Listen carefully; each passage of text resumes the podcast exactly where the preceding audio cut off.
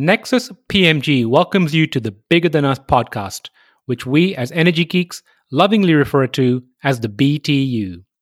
Bigger Than Us is a podcast that focuses on ideas that will shape the future of our planet and ultimately our existence. We will occasionally lean into energy topics because, after all, it's the key to our collective survival. But we'll also explore other ideas and topics that we believe will have an impact that is bigger than us. And now, on to today's show.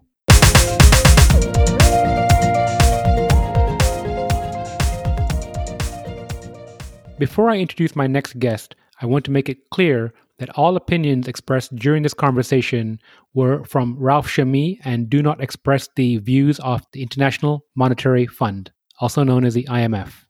My conversation with Ralph Chami was the longest interview that I've done to date. So, for your listening pleasure and convenience, I've cut it into two parts. I hope you enjoy listening to it as much as I enjoyed recording it. Hello, and welcome to the Bigger Than Us podcast. I'm your host, Raj Daniels, and today I'd like to welcome Ralph Chami to the show. Ralph Chami is currently the Assistant Director in the Institute for Capacity Development at the International Monetary Fund, where he oversaw the development and implementation of the Internal Economics Training Program for all IMF economists, as well as the revamping of the Institute's external training program for officials under member countries. Ralph is also widely known for his recent work about nature's solution to climate change and how placing value on whales and elephants can change the way we view nature. Ralph, how are you doing today? I'm fine, thank you. Thank you, Raj, for the invite. Ralph, I'm very excited to dig into our conversation. But before I do, where are you currently located? I uh, currently I'm, I'm living in Maryland, Potomac, Maryland. How's the weather up there? Uh, it's uh, cloudy, and it was it was supposed to be dry, but it's drizzly. Uh, so it, it, rained yesterday, and it's uh, drizzling this morning or this afternoon too. Well, I'm glad you're getting some rain up there. We haven't had any down in Dallas for quite a while. Oh my! So, Ralph. Yes. I like to open the show by asking my guest the following question: If you were asked to share something interesting about yourself, what would it be? Um, I never thought I would be an economist. I, I started out in sciences, uh, and along the way, I um, I was a musician. I still am. I wanted to be a musician, but I realized I was not good enough to be a professional musician. And uh, by a weird uh, sequence of events, I ended up being an economist. So if you had asked me um, many many moons ago when I was in college on undergrad in physics and sciences, uh, would you want to be an economist? I would have said, "Are you kidding me?" So one thing interesting is is is you never know what what the future holds. Um, that that is absolutely interesting. Yeah. Staying with that for a moment. Yes. What instrument do you play?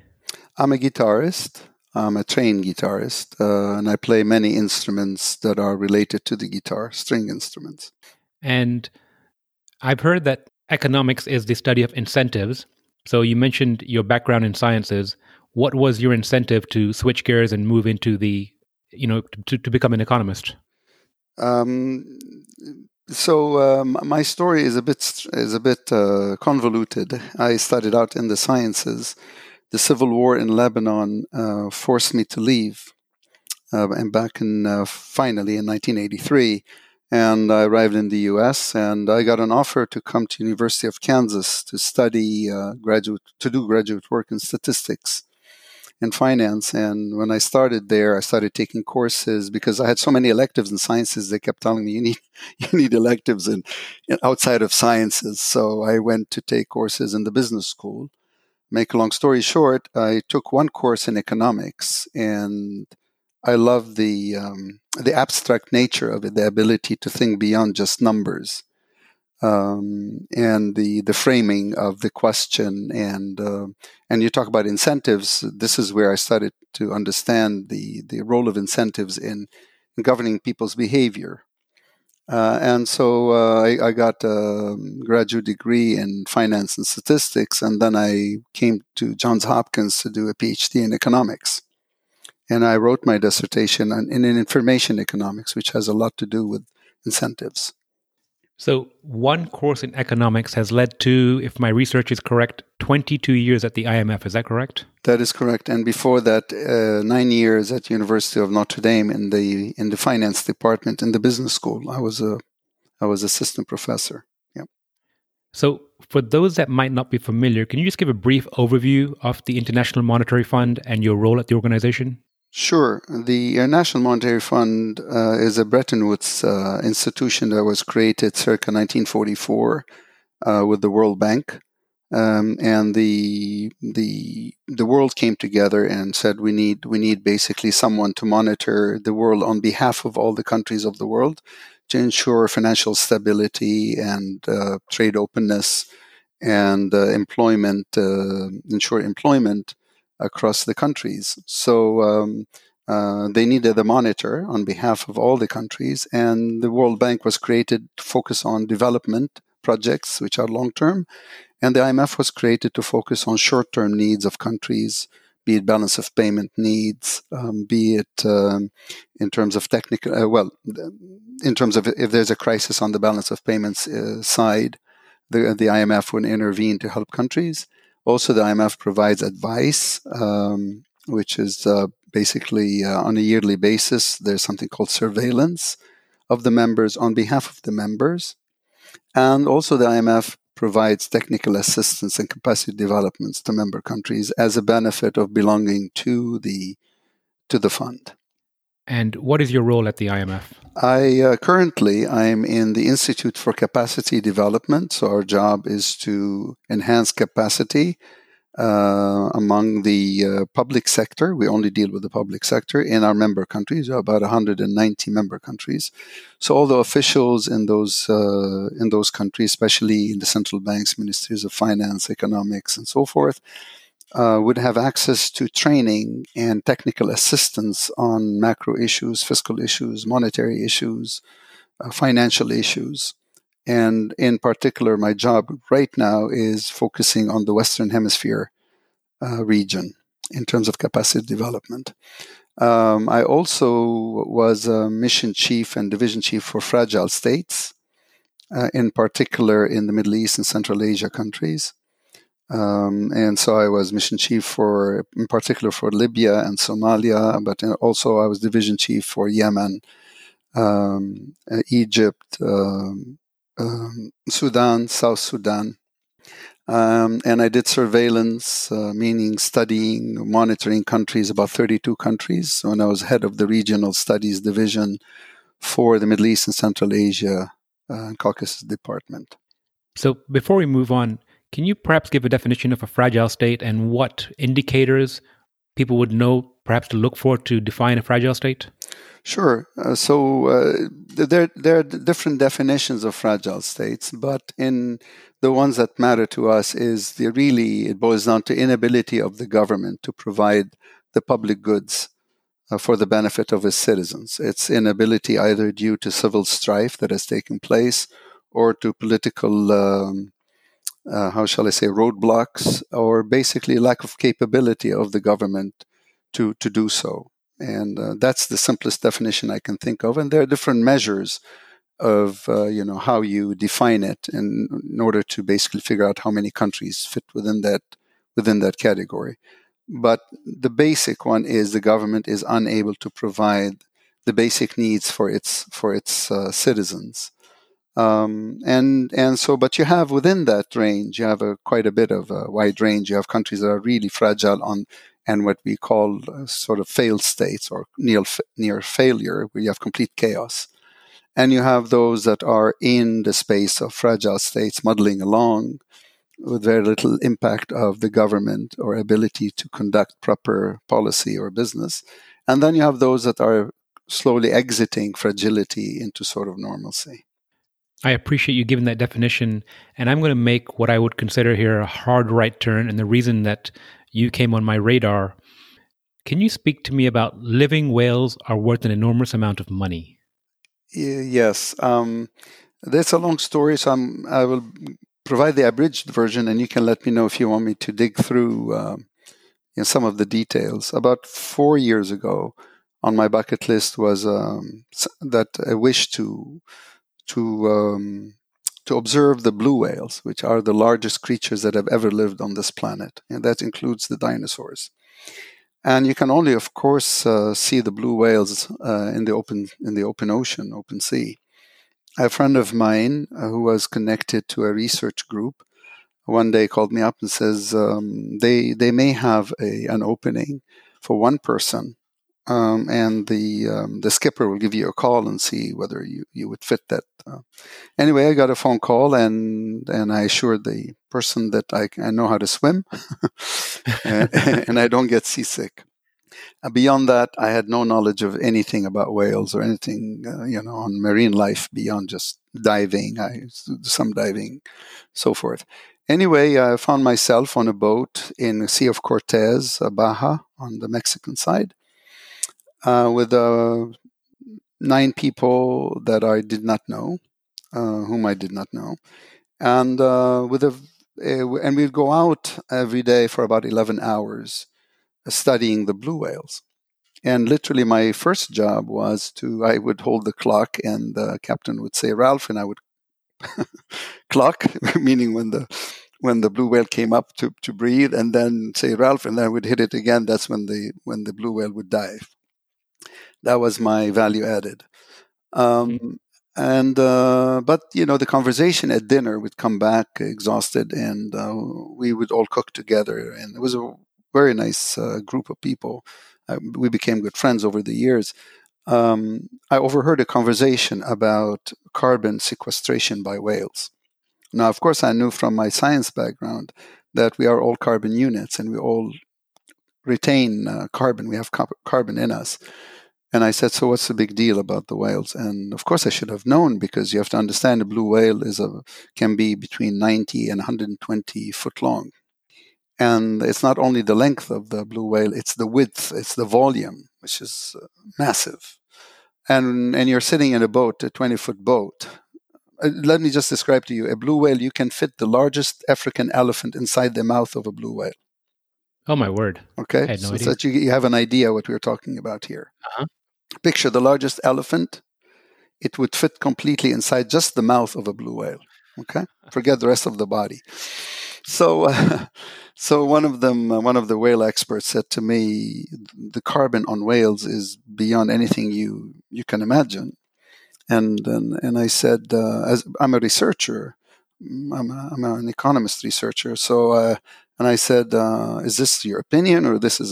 He said, "No, no, no. This is well, well known. Uh, uh, Andy Pershing 2010 paper, famous papers, and they all talk about uh, whale, whale uh, carbon sequestration by the whales because you see whales are so massive when they die they're they're negatively buoyant. So when they die, they sink to the bottom of the ocean, mm-hmm. and their carbon that's in their body does not interact with oxygen, so it doesn't become CO two. So it disintegrates over very, very, very long periods. You see. Mm-hmm. As a result, what happened is um, that night I didn't sleep. I sat in my room and downloading all of the all of the documents, and I was reading, and I'm like, oh my goodness, you know, I discovered that these whales were capturing so much carbon, uh, and um, so the next day they they claimed that I was very quiet. The next day I didn't say anything on the boat the whole day. Mm-hmm. I was digesting that information because I was trying to figure out how much does a whale on average capture. Uh, because you have many sizes of the great whales and many types. You have about nine, and uh, and of course, economists we all like to think of on average how much is, how much does a whale capture in carbon. I couldn't find that in the in the articles that I was reading, because these are scientists, so they're talking about per tissue, per kilogram, per this, per that. So I had to build the I had to build that um, matrix myself and calculate it basically, I found out that um, great whale captures about, on average, on average, uh, nine tons of carbon on its body. And if you multiply that by 11 over 3, that's 33 tons of carbon dioxide that's being kept out of the out of the atmosphere on the body of a of a great whale. Mm-hmm. So that was the first discovery, which they the scientists knew that. It's just we didn't know that, or I didn't know that. um, and the next uh, day or so, another uh, startling uh, thing. They were talking about the whale pump, and I said, "What's a whale pump?" This is at dinner uh, after my third glass of uh, wine. I was like, "What's a whale pump?" I keep hearing you guys talk about whale pump.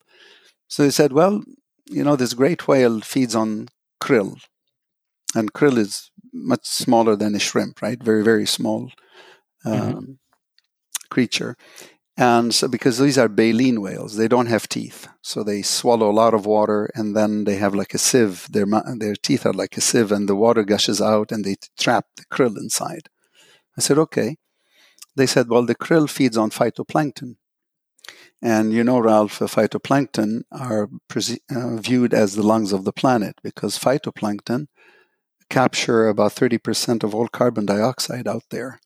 And, and they return, in exchange, they return 50% plus of, of oxygen into the air, which means every other breath that you and I take, mm-hmm. really, you should be thanking the phytoplankton. And so the so the great whale eats a krill. The krill feeds on the phytoplankton. I said, okay. Um, and they said, well, the phytoplankton, for it to survive, it needs phosphorus, nitrogen, and iron. And where do you where do you think those exist? And I said, well, maybe I had read a few articles. I said, well, maybe runoffs from rivers and wind movement. They said yes, but uh, deep in the ocean there isn't any of that. Where do you think they're getting all that nutrients? I said, well, I, I don't know. They said from the poop of the whale. So it turns out that the great whales uh, very smart creatures. Uh, their their poop is full of uh, in the in the Arctic in the Antarctic it's the it's the iron that's the limiting factor, and that's found in abundance in in their in their fecal plumes, and in the Atlantic it's the phosphorus and nitrogen that matter more, and uh, that's also found in their poop. So what the whales are doing, in fact, and and their satellite now imagery that shows you that that the phytoplankton really blossom where whale activity is very uh, is, is evident. They've been able to capture that through satellite. So what the whales do, they they release their fecal plumes, which fertilizes the phyto, and you get more productivity on the phyto, which means more phyto, more phyto, more krill, more krill, more food for the whales.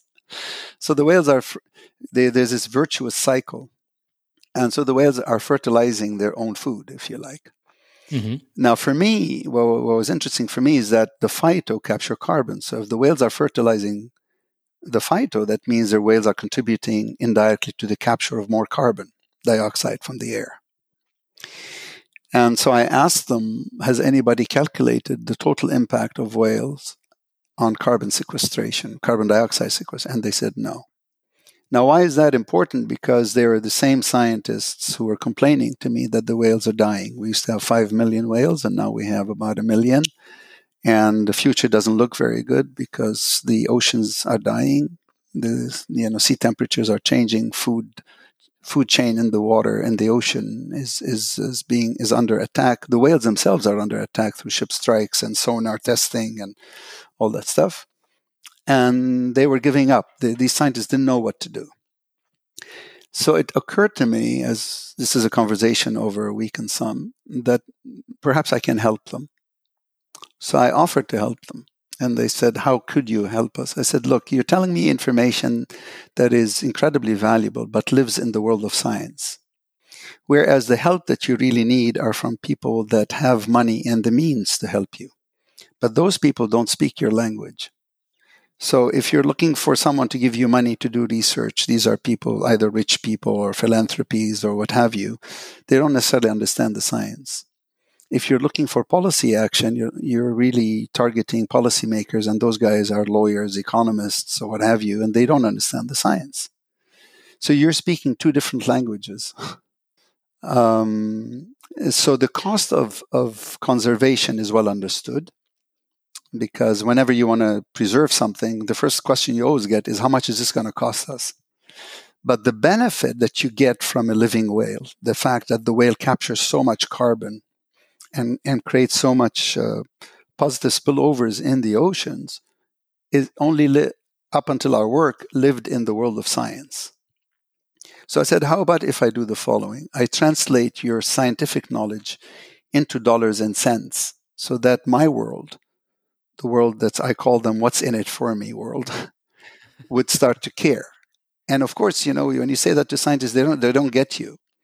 They're like, but why would you want to do that? I said, because you guys, when you want to raise funds or awareness, you're you're you're preaching to the converts. You, you are what we say in the US, you're doing navel gazing. Mm-hmm. You, you preach to those who are already on your side, but you've left out a huge segment of the society, or you know, huge in terms of resources, right? Those are the people with the money and the power and the policy ability that are don't understand what you do. But I speak their language. I spent 22 years at the IMF negotiating all kinds of things with governments and ministers, and prime ministers and, and presidents. I speak their language, and I come from the financial markets, so I, I, I know what they how they like to see information. So why don't I take your science and convert it into dollars and cents so that now we can compare apples with apples?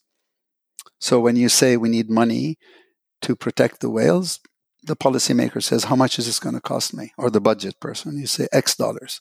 What do I get in return? You say Y dollars. That didn't exist up until my work, the work that I've done with my colleagues. That, uh, see, so what you had was two groups speaking two different languages. And so what I did then, uh, with the help of uh, co- my colleagues, I, I uh, I took all the, the carbon that the whales captured on their body and indirectly through the fertilization of phyto, plus what other things the whales did. For example, there's studies now showing that when you have a vibrant whale community, you have fisheries that are vibrant. So the positive spillovers there. We looked at uh, also uh, whale uh, watching industry, which is a multi-billion dollar industry. So we looked at all the benefits from a living whale and uh, and then we calculated the present value of all of this because you have to understand when you when you want to value the the, the services of a whale you have to take it over its lifetime mm-hmm. and some whales live 125 years some of them 95 years 75 years i took 60 years a minimum and whales give birth. Some of them give birth. The females give birth only when they're adults and some of the calves survive don't survive. So we built a logistic model a population growth model and we go out 150 years and we you, what you do then you discount all of that. So we used financial techniques. Once we got the science down we used financial techniques to basically calculate the value of the services not the value of a whale value of, of the services that a whale provide over its lifetime and uh, so there's a part that belongs to the whale, part belongs to the growth aspect, the compounding aspect, which is based on whales giving birth and some of them survive and so forth. And you discount all of that to the present, and we came up with that the value of the services of a whale uh, is a minimum of $2 million in current, current dollars. Now yeah. you have to compare that with the value of a dead whale because up until our work, uh, the only value you had to a whale is when you killed it, chopped it into pieces, served it as a steak in some restaurants in some countries. The value of a dead whale would fetch about forty thousand dollars, or eight between forty and eighty thousand, depending on the size. So, two million dollars is the value of a living whale, alive, a living whale, alive, thriving, giving birth, frolicking freely in the oceans, unhindered by human activity, and that's a minimum. And if I'm correct in my research, I found that the world population of whales currently is worth more than $1 trillion. Is that correct? That is correct. Because uh, take 2 million, uh, just straight calculation, take 2 million, which is, by the way, is a minimum. I can elaborate why I think this is a minimum. Uh, and multiply it by, we have about two, we have about a million whales left, million and some. Mm-hmm. Uh, so that's 2 million times 1 million. That's definitely over 1 trillion, right? Absolutely. Yeah. Now, when you had this aha moment, yes. Can you tell me about your uh, trip to St. Matthew's Cathedral? yeah. so what happened there? Uh, you have to understand. I'm not an environmental economist. I'm a financial economist. Um, I'm, a, I'm known at the IMF in and in the research world, is a guy who done work on banking regulation, financial markets, remittances. I'm an expert on remittances and fragile states. I've never written a paper on environmental economics. So you have to have respect. You know, we, we respect each other's fields, and you don't just decide to write a paper out of the blue. So what happened is when I promised the scientists that I would help them, I came back uh, came back from my trip. This is over you know two years of doing this quietly in the background. And this is not IMF work, so I was only doing this when I had any time for myself, which is late nights and at home. And um, the first calculations were back of the envelope calculations, and the number was huge. And I thought I made a mistake. I must have, you know, divided by you know 0.001 or something like that. um, so um, I went into one Sunday. I remember um, I kept getting the same number, and I'm usually careful, but you know we all make mistakes. So I went into the office one Sunday morning, early, early, and I sat down. I built this spreadsheet, and I put down all the numbers and all the assumptions, and I started doing simple calculations. And the number came up and I was convinced I had made a mistake, so I deleted it, deleted the whole spreadsheet, everything, and started from scratch. Hmm. Again, the same number came up. I started to panic, literally panic, because what, what, because I, you know, I have no benchmark. There's no other paper for me to go look at and say, "Oh, okay, yeah, I'm really, you're out, and you know, you're out there."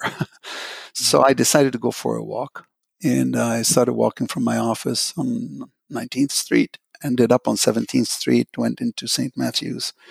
And my family is originally Catholic, and I hadn't been to church in 30 years. I don't know what happened that morning. I just ended up there. And I remember sitting in the pew, and I thought to myself, uh, I said, Well, look, you and I haven't seen eye to eye for a long time. And, um, but if you want to teach me a lesson, please don't do it this way. because you know uh, I whatever humble reputation I have, I have. I worked hard for it, and if I publish a number that some some person comes around and says, "Hey, you forgot," you know, you multiplied by a thousand by mistake. I mean, I will, I'll be the laughing stock for the rest of my life. And um, literally, I mean, I sat there and I didn't know what to do, and and then I got up I went and had lunch, um, and then went back to my office uh, early afternoon. Sat down again, deleted everything, so I don't remember anything. Rebuilt this spreadsheet all over again, and lo and behold, the same number. At that point, I think I started tearing um, because I had a decision to make. Either I tell the world, or I keep my mouth shut and pretend, you know, I couldn't do the exercise. Literally, that was a decision. Uh, there was no no one was asking me about it. I mean, the scientists surely every now and then they'll say uh, any progress, and I would say I'm very busy with the IMF work. Um, and then I thought, okay, you know what I'm going to do? I'm going to change all the column titles to X's and Y's and Z's, and I'm going to send it to two people that I trust blindly, whom I've known for 30 years and with whom I've published many papers. Uh, Connel Fullenkamp at uh, Duke, and Tom Cosimano at the time uh, was at uh, University of Notre Dame. He just retired. Um, so uh, so I, I sent them two separate emails. I didn't tell I, each one. I mean, they didn't know that the other was what the other one was doing, and I asked each one of them to check my work. And they said, "What is this all about?" I said, "For now, just check the work. Here are the equations. Here are the uh, the parameters. Here's everything, and tell me where is where where's the mistake and each one of them separately came back and said there is no mistake here. What is this all about? So then i had to come clean and and i said this is what this is what i've discovered. And um, what do you guys think?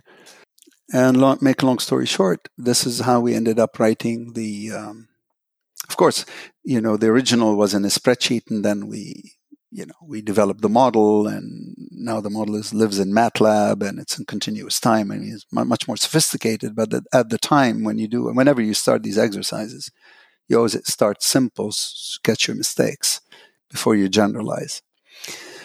But that's the story of how we, uh, I, uh, not only I, I, worked on it, but to convert uh, Tom Cosimano, who's well known in terms of uh, theoretical banking work, financial asset pricing, and Connel uh, uh, econometrician, time series, and also macroeconomist, financial economist. To convert them to work on the whales was not easy. mm-hmm. um, but it's uh, well worth the uh, well worth the effort in terms of. Uh, so this is how we ended up writing that paper. So how were you feeling before you published the paper, and what has the responses been since?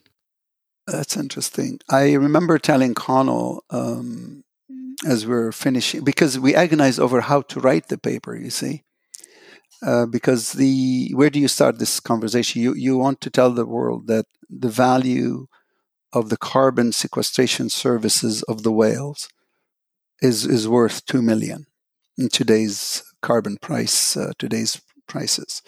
Where do you start that conversation? So we, we took us a while to figure out how best to write the paper and uh, and I remember also uh, the agony was uh, I had to go and talk to uh, the editor of uh, Finance and Development magazine, whom, I've known for many years, and I've published many articles in their magazine. Uh, so I had to use I had to leverage my reputation with them to say I need you to write to publish this, which was not easy for them because they have never seen anything like this. It's not something they would write about. And then I said, we need to tell this story, the story that the whales have been looking after us for millions of years. Uh, and and the, and the value of their services is gigantic, yet the, the, we price a living whale or the services of a living whale to be zero. That's the enigma, right? That right now, if you have a ship that hits a whale and kills the whale, you pay no penalty for it at all. You only value the whale when it's dead. Whereas the whale uh, alive is is producing services that are over $2 million in terms of value. So, how can that be? Okay, that was the puzzle in my head, which I couldn't solve at that point in time when we were writing the article, but it was in the back of my head. As a theoretician, I was thinking about it. Anyway, um, so we convinced uh, the editor to publish the paper uh, after it was reviewed and all that stuff. Um, and I remember telling Connel and Tom, hold on to your seats. I think things will change. I think that was an understatement. um, it, I think it came at the right time. You see, timing is everything. And it's not that I picked the right time, it came at the right time. Uh, awareness about the climate, awareness about our role in this world, how we relate to our natural world, um, awareness about maybe the limitations and the gaps in our current economic paradigm, climate calamity upon us. All of this was coming together. So when we wrote the paper, it just went viral. I mean, I can't even tell you. Uh, you know, I had it was written up in the Washington Post and the Time and the National Geographic and FT. I mean, it was just and translated into so many and and the in so many languages and requests for interviews and and and so forth. Um, but the idea was just to basically say a vibrant nature is incredibly valuable to us, and it's a newfound wealth. It's not something that we knew about, and we all can benefit from, and um, everyone can benefit from it every stakeholder in the society would benefit from this newfound wealth. Uh, but uh, we have to we have to change our behavior. So I wrote that was the first article, um, and then of course uh, even the IMF was asked about it, and I'm, I'm, I'm grateful to the managing director who basically championed it too in a number of uh, forums. Um, so then I got a phone call from Paris, from Fabio Berzaghi, a, a scientist who had made a, a, an incredible discovery in Africa, 2019, with his colleagues.